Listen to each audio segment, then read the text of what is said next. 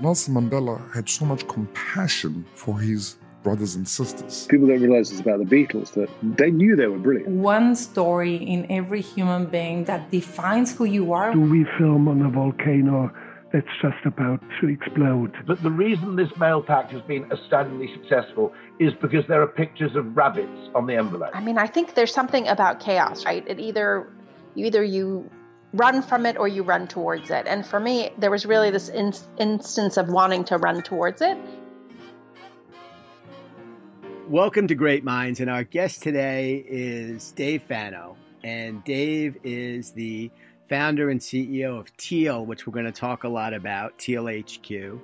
And for the past 10 years or so, going back even a little further, I guess, Dave, to case design and then on to your tenure at WeWork right up to Teal HQ, you have been at the center of how we work and how our careers morph, evolve, navigate, change.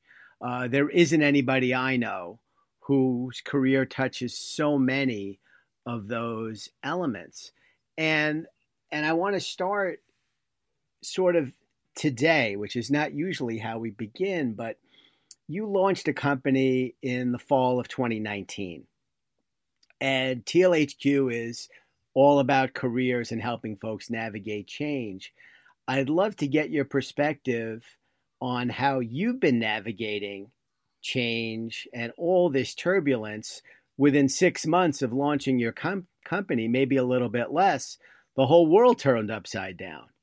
So, as you help others navigate their own career paths and change, as the founder and CEO, give us an inside look at how you've been navigating change for your company. Yeah, we actually sort of kicked off, yeah, the company in, in fall of 2019. So we've been at it for about a year, and we've had a, a tremendous amount of change. And I think the the thing I keep going back to is an intention, and less so like a goal, right? Because you can achieve a goal and you can get very focused on a goal, but you still not might have made that impact or move your life a little closer to what you wanted it to be, right? Oftentimes it's implied that the goal is aligned with the right intention, but not necessarily. I see too many people like check the box on goals and still be unfulfilled. So I spent a lot of time before I launched into Teal thinking about what what is that intentionality I want for my life and what is that thing I want to be doing? What's the outcome I want to see? And less so like I want to make X amount of money or I want to have done this um, and not so focused on a goal. And so I said, like, I, I want to set out, I want to, I want to build a company that does good and does well. Right. So that was important to me. And that order was important. Um, I said, I don't want to put making money in front of doing good. I want to do good first. And I want to prove that I can do good and do well. That's the kind of business I want to build. And I'm excited to build that business. And I'm going to keep iterating on that. And I want to build a, a business that helps people understand that they are the CEOs of their career. And just from where I had come, I've seen too many people kind of abdicate the management of their career to their employer. And yeah, I, I, got to see it from the inside. I got to see it from the executive room. I got to see it from below, having managers. I said, people, for some reason or another, have trusted companies. And not that I don't in any way want to vilify uh, companies or, or make them the villain. I think companies do an incredible job managing people's careers. But at the end of the day, your career belongs to you. And I, it's more so like my gripe is with people who just say, ah, it'll be okay. And it's like, well, that's really not the case. Like you need to own it. The same way you go to the gym to own your health and you own your diet, you need to own your career. And I said, I want to build something that helps people do that. And so with those two intentions, you know, every day I just kind of suit up and say, well, whatever the world throws at us, that's okay because this is an intention that we can just continue to iterate on. So the first version of the business was very white glove for people that were unhappy at work. You know, then the world changed and there was a lot of reasons to be happy. You had a job.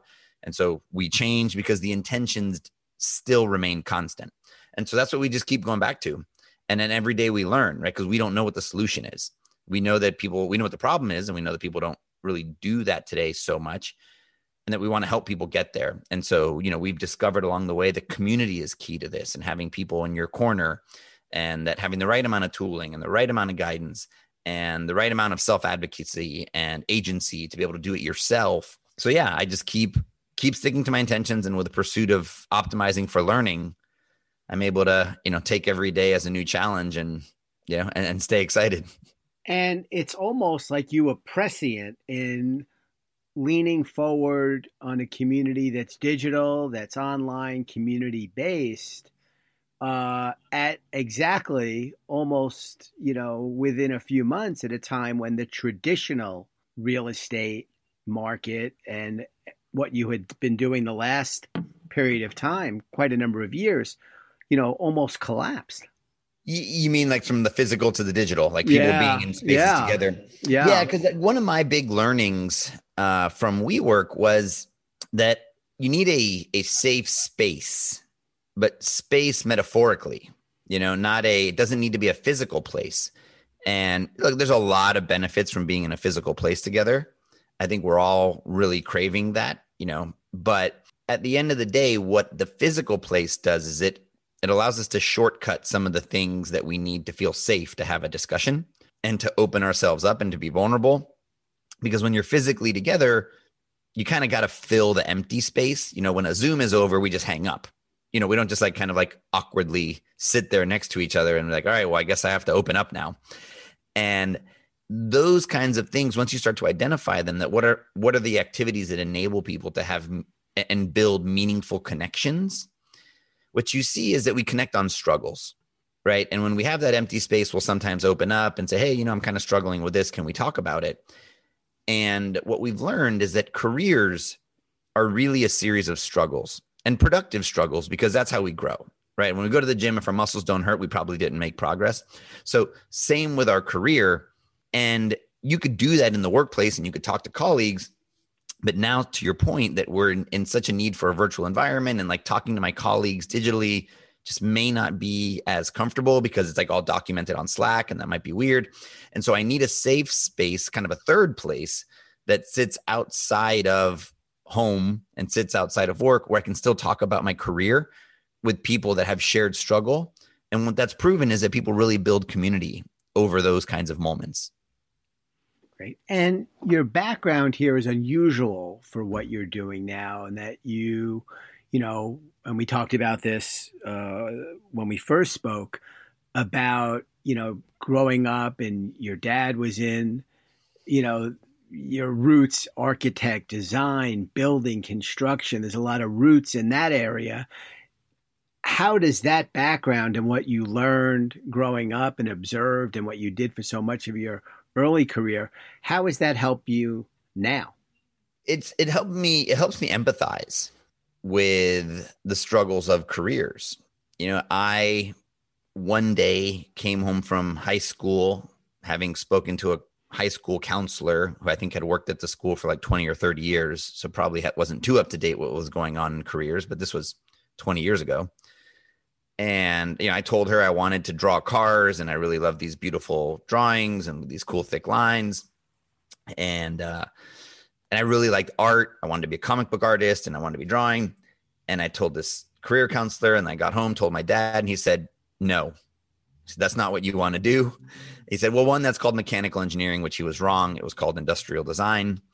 Um, and, you know, so that was a, a defining moment in my career where I would have made a very different decision. And, you know, then I did go and study architecture, and consistently I was able to mold it into being what I wanted. When I was in architecture school, I took every 3D modeling class I could take, you know, and then eventually I went to an, a graduate program that was very 3D oriented because the teacher I, I sort of most coveted time with was a movie director. I didn't care about buildings, and so I was able to kind of make the most of it. But you know, little by little, these iterations that when I you know hitting 40 i'm like okay i think I, i've finally found what i really love doing. I love uh, enabling people through the use of technology. I love showing people kind of like how to hack life with the use of technology.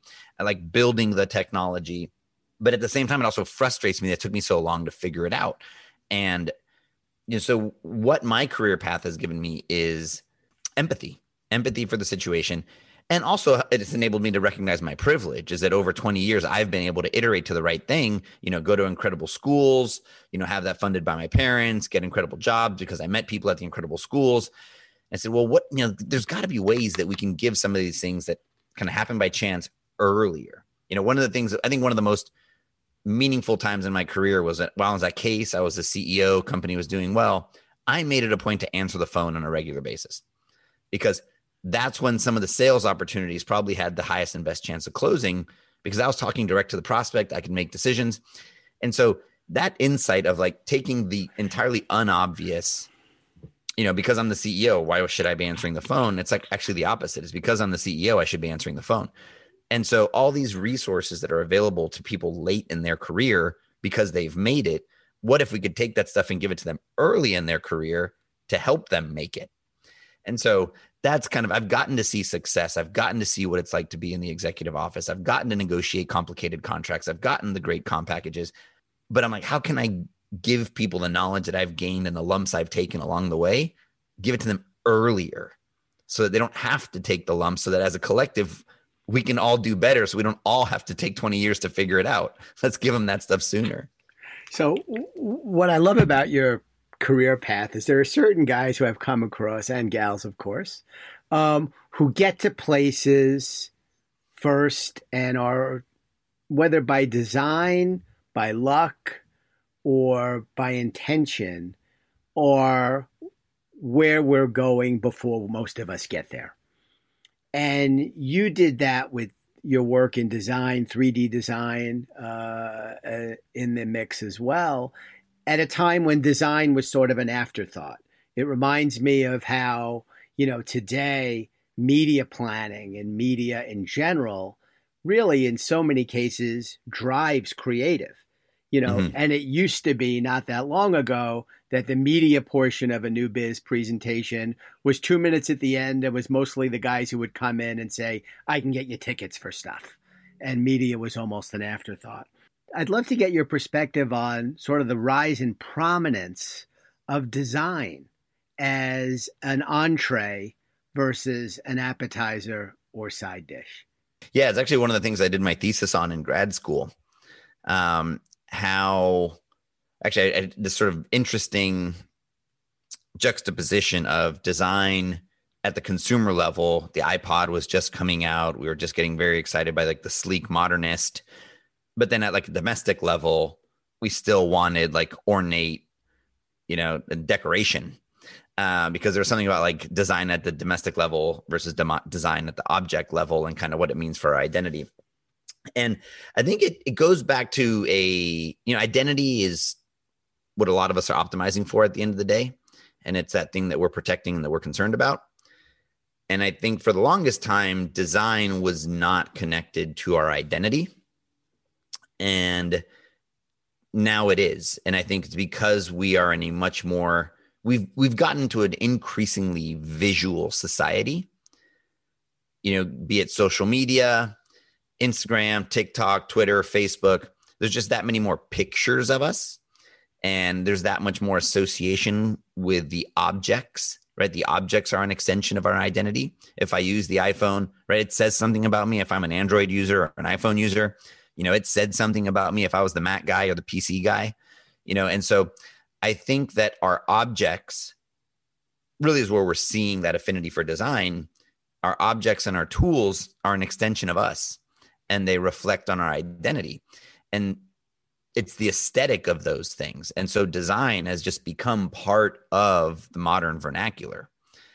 And the clothes I wear, the identity I put out there, the objects I use. And people have started to recognize the elegance of good design and, and what it means. And because before it was more, right? Like ornate. Like we, we transitioned from a world of valuing labor, right? So cut out marble with lots of decoration. That was clearly hard to make. And that probably took a lot of time. So we understood how to value that. Modernist design, which was reductive and was about taking things away, is I'm like, well, anybody could do that. That's not hard. Therefore, that doesn't have value. And I think what we've seen is an increased excitement and sort of appreciation for elegance and that less is more and that making things that are minimal yet functional and elegant is hard Um, and then you know also we have status and and sort of those that use it, but I think designs become more prominent and we've become more um, aware of like what good design is uh, and and what it means to have access to good design. So we value it more, we pursue it more, you know, and then the market takes over. The things that are designed well do better, you know. And I think that that's that's a productive cycle we're in. And and teal, which we're going to get to and, and really talk about a whole bunch, all about empowerment within the modern environment as people are paving their career paths forward going back to Case, which you founded with your two partners in 2008, that was really one of the first dominant players that took a lot of paprika from the design bowl, a lot of oregano from the technology bowl, and put them together to create environments. Go back to the founding of, of that, what you were trying to accomplish. You had a great seven year run, and I know the acquisition of Case uh, was seminal in the explosive growth that you would help lead at WeWork. But when you founded it, what were you and your partners hoping to accomplish? And from the outside looking in, it sure seems like you accomplished whatever you had in mind and then some. Buildings are all around us, right? And and buildings, I think right now we're even seeing are incredibly important for our well-being, right? How that air circulates in and out of buildings, the experience is it clean, and you know we had a love for buildings and what happens within buildings but we had a a real bone to pick with the building industry and its lack of progress and the lack of innovation in the use of technology, seeing the amount of data that was going into how product decisions were made and the tools that we use, but it was completely absent in the building industry. And so, as architects, you know, we'd make a hypothesis that putting in a skylight would result in more people congregating in the lobby. But we didn't know that. And we didn't know if it was actually better for them. And we didn't know if they were happier. And there was no real feedback loop. The process is, is in such a way that real estate people sign the deals, architects design it, builders build it, operators run it. But there really was no feedback loop. And there really wasn't an interest in there being one. Architects wanted to make a hypothesis, but they didn't want it to be tested because if they were wrong, then they'd have to change it. So that really didn't behoove them. And they weren't that interested in how the building operated we said that's broken. We need to think about this process more like products and that make it less wasteful. Buildings are probably one of the most wasteful things in the world in terms of their energy consumption and how much waste goes into building them and, and how little reuse when they get torn down. And we were very excited in disrupting that. Now we didn't have we didn't know how to do that as Teal, uh, sorry, as Case. You know, we were just a small consulting business. We were three guys trained as architects so we started by helping people learn how to use these technologies. Autodesk was putting out a bunch of new, interesting, great technology. You know, Boeing had just done the first building without a phys- the, sorry, the first airplane without a physical mock-up. Every built every airplane before that, they built a one-to-one physical mock-up of the plane, which was hugely expensive. The Boeing 777 was actually done 100% digitally. And so we said, if the manufacturing world is going this route, why can't we do that with buildings? Because so much of the waste with buildings was, you know, they they would draw it in 2D and then they would construct it and things wouldn't fit and then that would slow it down and that would make it incredibly expensive. So we should build buildings in the computer first. We should simulate what it's like to run them. We should see how much energy they take. All that should happen in the computer. And uh and so that's what we wanted to go do. We wanted to help technology change this multi-trillion dollar industry and actually make it smarter, make it more data driven uh, and kind of change the culture of how things went together. You know, the old adage, measure twice, cut once. Well, let's apply that to the at the scale of whole buildings. And so that's what we set out to do. And we did it in a consulting model. We didn't have products. We didn't really know how to raise money or do any of those things uh, at the time. But um, but we made we made an impact as a small little business. Eventually, we got it to around sixty five people.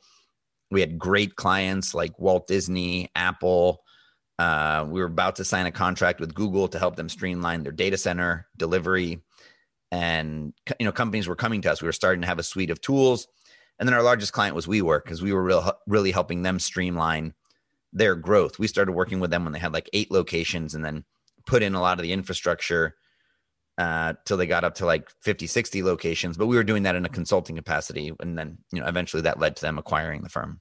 Looking back now knowing what you do, I, I'll always use a, you know, if I had the same set of facts, would I make the same decision again as a barometer for myself? Do you think now that that was a right call, that it was just too good an opportunity to pass up when you sold Case? Or do you, do you think sometimes you lay awake at night and say, maybe I should have kept that thing going? No, never. Um, me and my partners are we had way more impact as part of WeWork than we would have as Case. You know, we we went into a situation where we were capitalized to change this building industry because we went back to our intent. What was our mission? Like, why did we start Case? Which was to change the building industry. And you had a company that, you know, had hundreds of millions of dollars in the bank to actually impact this industry that is mostly affected by capital. And so we said, as consultants, we can only push so hard. We want to be on the client side, on the side of the owner, on the side that actually can make decisions and drive process and tell the architect that they have to work with the builder and tell the builder that they have to buy sustainable products, you know, and tell the builder that, you know, we want them to use process automation because otherwise the owner just never pushes on the ecosystem of consultants and suppliers to actually work in a more integrated way. But it's ultimately the owner that has the most incentive. And within the building industry, the owner oftentimes just passes those costs down to the tenant. And because they're buying the building, it's going to amortize over time. WeWork was this very interesting situation where the market pressures and the product we were trying to put out were to make it as efficient as possible to drive down costs and increase speed. And you know, necessity is the mother of invention.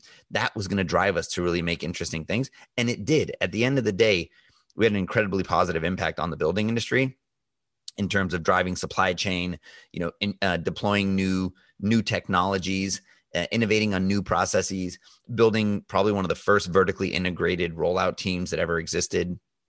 You know, we were opening two million square feet a month.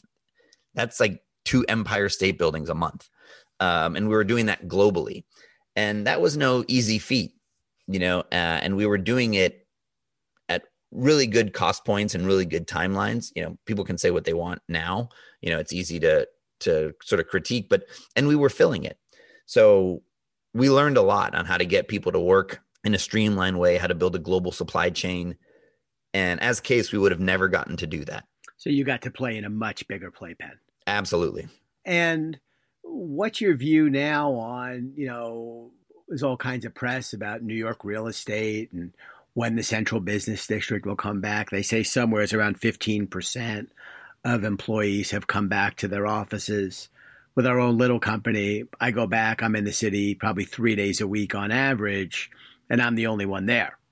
What's your take on when we're going to go back to work? I think when we can, when the people that are responsible for the buildings can prove that it's safe. Yeah, I guess that's the obvious, easy answer, right? You know and it's um it's not about a vaccine you know i think that's going to take a while but for the long we stay home because we feel safe at home because we have complete and total control of the environment. You know in the workplace we don't. We don't know who's there. We don't know who cleaned it. We don't know who came in. We don't know who's going to come in who's not going to come in. You know we don't know where they've been. Uh and so i think at the end of the day it's about trust and safety and trusting that my employer is going to do all the things that I would do if I was in complete control and you know then that leading to me feeling safe to go to work. You know i think and then you know and there's going to be different situations. Some people just really need to get out of the house because it's un- untenable to to keep working at home. And some people are going to want that trust from their employer to keep working at home because it's going to make them uncomfortable to be there. So I, I think it's when it feels safe. And i think the new measures of what's safe are going to be are going to be around air quality is going to be i think there's going to be higher pressure than ever on building infrastructure to prove that it's a safe environment. Air quality control, um, you know, these are things that people just didn't care about. They just kind of took it for granted, even though the quality and the quality of air in buildings is generally really not that good to begin with, because it recirculates and people don't ask like, what's the what's the mechanical systems in this building? What's the airflow? How often does the building circulate? You know, they you know they were worried about lead and like energy consumption, but now this is going to flip things because to have a building run at that level of performance, it's going to require way more energy. Um, you know, maybe you're going to have the windows open. Maybe that's going to unbalance the air conditioning systems.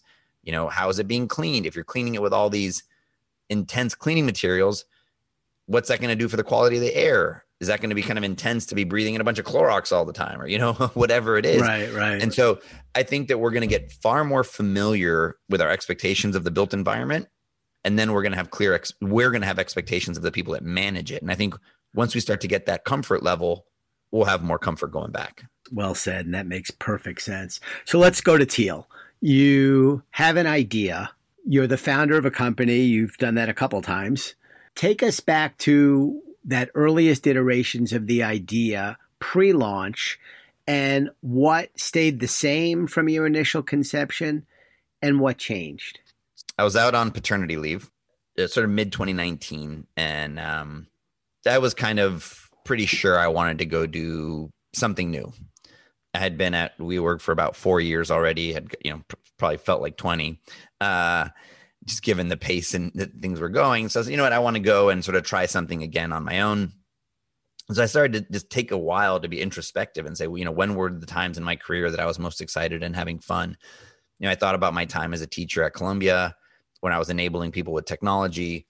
And I thought a lot about the struggles that I saw on the young staff that was in my team and a little bit of like their lack of career orientation and and looking to the company to help them figure out what to do next. And I think that's fine. I think building a career is in great partnership with the company, but you got to have an opinion, you got to have a position. And I saw that they were just like really under resourced from when they graduated school or decided to start working to where they were then, which was, you know, 5 to 10 years into their career. And I found myself too many times, you know, orienting them towards what the company needed I was like, well, look, this is really what we need. It's ultimately your choice, but we need you to fill this slot or we need you to fill this slot. What you want to do, yeah, we'll try to get there, but this is ultimately what we need. And so I just said, people need this this agency. You know, they, they need this support and they need this confidence to figure out a way how to make these career decisions because these firsts have been experienced before, just not by them. And so there is a there's a value in a collective intelligence and a collective infrastructure to help you make these decisions or at least understand what were the out- outcomes when others have made these decisions. So i just started to think and think and you know i'd kind of always been intrigued by this idea of like agents and sports agents and hollywood agents. I was like why don't uh, professionals have that? You know like i know how to be a really good designer. I know how to be a really good programmer. I know how to be a really good marketer but I don't know how to negotiate an employment agreement. And I dread negotiating with my company. And if this company offers stock options, I have no idea what that is. And I'm signing away a bunch of things. And I don't even know what it's like to hire an employment lawyer because they're super expensive. I didn't even know what, what you use that for. There's got to be a way. And so that was kind of the initial incarnation is like, how could we almost create agents for professionals? And, you know, we, we, we launched doing that. We were doing like a subscription in a very concierge way but it was really not scalable. And we learned a few things. You know that you know a lot of the people that have an agent actually are a business and not an individual. So actors they create an LLC. You know they're a whole thing. And same with a lot of the the athletes. They have they have an entity. Professionals don't have that, right? And labor law makes a lot of that stuff really really hard. So you know all the employees at teal if each one of them wanted to make an llc that just gets incredibly complicated. They have to buy their own insurance. So the whole system has been is built towards getting people to work at companies which is has its benefits because they're protected by labor law.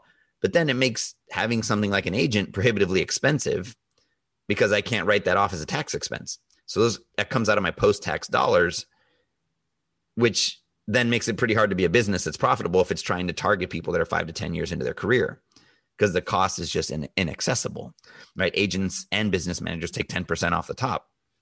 Um, and so those models just don't work for professionals. Um, and also like the nature of it not being project based where I need, you know, new opportunities and the agents constantly out there hunting for them. I land, I work at a job for three to five years. So I don't need that same value. Um, and I don't know some of that stuff that's day in and day out.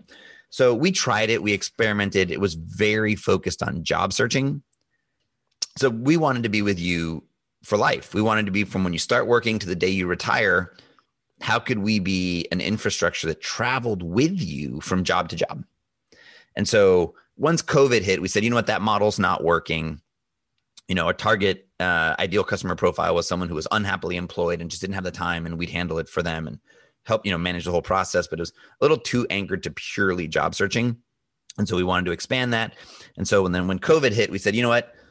Now's not the time for that model anyway. Let's go ahead and orient. There's some things that just kind of aren't working here. Um, so we switched to the more like an education model, enabling people to do it themselves. Right? At first, we were we were fishing for you, we were cooking the fish, and we were serving it. We said, let's go the other way around. Let's actually let's teach people how to fish. Let's give them the tools so they can fish on their own and do it better. And let's let's build a community so that they can have like-minded people who are career growth oriented to be able to talk about it and you know some of these struggles that you can't talk about in the workplace. And we've been iterating on that model. We, we came out with a program that was four weeks and and we taught you how to do things you know but live programming is really hard even though everybody's working from home. So just last week we rolled out a pure membership model where you can still take any of the classes kind of like a gym but you can take them at your you know at a time that works for you. You can piece them together how you want and then all the classes are recorded so you can do it in a self-paced way. And then you can also use the tools and leverage the community and we're there to help you and kind of curate the experience but it's not as rigid as the the programs and courses were. And uh, and so that's the latest iteration. But you know sticking to that intention of enabling people and and helping people with their careers you know we're going to keep testing to figure out a way to have you know be this kind of gym for your career that you you sign up for life. And how's it going? You know you're you're you're about a year and change into it are you having success? Yeah, it's going great. You know, we've got a community of a few thousand people that are exchanging a lot of notes. You know, we have a this channel in our community called All the Wins, and every day that's really kind of like my motivation. We see things, people that hadn't been working for 12 years just got back into the job market. The community helped them. You know, someone who got let go, unfortunately, during COVID, leveraged our tools, our processes, and actually are making 10, 15% more than they were before. Um, you know we've got people that have are transitioning industries and are really nervous about it and then having support and guidance and they're able to do it. So it's going great. We're seeing our members have great success. You know the um, we're working through the economic models. That's why we're a venture back startup and we've got great investors that have our back and are helping us sort it. Because this we're kind of creating a new thing. There's you know hourly based career coaching and resume writing services but there's really nothing that has the back of an, a young professional from job to job and stays with them and helps them navigate a lot of these sticky situations you know that it, you know we're not trying to be employment lawyers or anything like that but make sure that you have the resources to make career decisions with confidence. And a lot of people just say oh did i make the right choice? Should i have accepted that offer? Uh, well, you know if i just sent i replied to their offer and i asked for more? Was that a mistake and we're just seeing it consistently when people assert themselves and stay true to what they want and we're there to support them and give them the confidence the outcomes are better every day. The outcomes are better for them. And so in that sense, we are absolutely living our mission. And, you know, every day we're we're getting more confidence with what we're doing. We're building more tools. We're putting out more resources. We just ran our career growth summit last week. It had 2,000 people attend it, you know, and from a standing start to it being live, we did it in three to four weeks. Um, so things are going great. Like the community's got an incredible vibe. People are really helping each other. People are growing their careers. And so, you know, we've got the the rough and tumble parts of being a one year venture back startup, which is a lot of fun. And, you know, different days present different challenges, but we've got an incredible team. We're having a ton of fun and, and our members are highly engaged and an incredible group of people. It's a great story. Somewhat similarly, you know, our business has changed because of COVID. You know, we were planning on six live editions of Advertising Week this year. We only had one. Um, we just finished our first big global virtual foray, AW 2020. And it sounds like, in some ways, there's a parallel that we had to make this shift, but on the other side, we're going to end up with a better business and more tools and more resources for our constituents. It sounds like that's exactly what's happened at Teal HQ. Yeah, I, I tell people that I'm much happier with this version of the business than kind of what we launched with. You know, there really was no community component. It was very much like, we serve you, you're good, you don't have to tell anybody. But people want to talk about this stuff. People want to connect. And they want, they don't just want our input. They they're glad that we have the expert guidance but they also want to talk to others that have gone through similar situations because there's no way we can know everybody's situation. And so having a community to you know to join people who just started a product management role at a big company and doing it remote. Sure, we could probably write what that situation is, but it's just so much better to connect you with someone that's gone through that. And that's what we've seen is really core to what we're doing. And honestly, I didn't launch into this thinking that community would be one of our core pillars. But I'm really glad that that we have landed there and that we understand that it's kind of at the intersection of the community, the guidance, and the tools. You know, very much like what we're seeing with some of these new companies like Peloton, you know, relatively new, that it's not just the bike, it's not just the guidance, it's not just the community, it's how all those things come together that allow people to have a holistic experience and that people want kind of a, a full experience. They don't, they're kind of tired of like the very segmented value add. And then it, the work is on them to have to stitch it all together. All right. So I have an app for that, an app for this, and an app for this. And I got to like, you know, rig it all up so that it works. Like just, just deal with the whole thing for me. I just want to go to one place. And, and that's what we're seeing. And so we're going to continue to work through it. But this combination of connecting people, empowering them with the tools, and making sure that they're not wasting time on the wrong things by giving them that right guidance is really proving to be a winning formula. Fantastic. And Dave, if there's one piece of advice that you could give to someone who's not a member of your teal community, but could be, what would that piece of advice be? Know what you want. You know, get clear on your career intentions and and really focus on self-awareness. I think there there's too many people that I see out there that are unhappy and really struggling at work because they're a little too driven by externalities. You know, they have some notion of what they were supposed to do or some notion of what success looked like. And it's usually external. It's not coming from some deep internal self-reflective process. And I really think that people need to focus on that understand what happiness looks like for you, understand what joy looks like for you, that it's not driven by external. You know, there's a lot of talk about like locus of control. Move it to the inside, make it to the self, not an external locus of control. And then you won't feel like a victim in some of these situations. You'll feel like you actually have more agency and autonomy, which we know we all want, which is part of what motivates us. So have that focus on what matters, what you intend to do, and then iterate on it. Don't you know, I think too much of the career advice is like, you know, what's going to be on your tombstone. We don't know how the world's going to be tomorrow. So focus on like what a great day is, what that great day is moving you towards, and treat your career like a product, like an agile product development. And just know that you're going to go through these loops and these cycles of defining what you want to do, going and getting it and growing. And it's going to plateau and you're going to do it again. And take this iterative approach. And that way you don't feel like, oh, I didn't do what I was supposed to do. You know, just mm, I turned 40 tomorrow. And someone asked me, like, do you feel like you've achieved your goals? I said, yeah, I'm alive. That's the goal.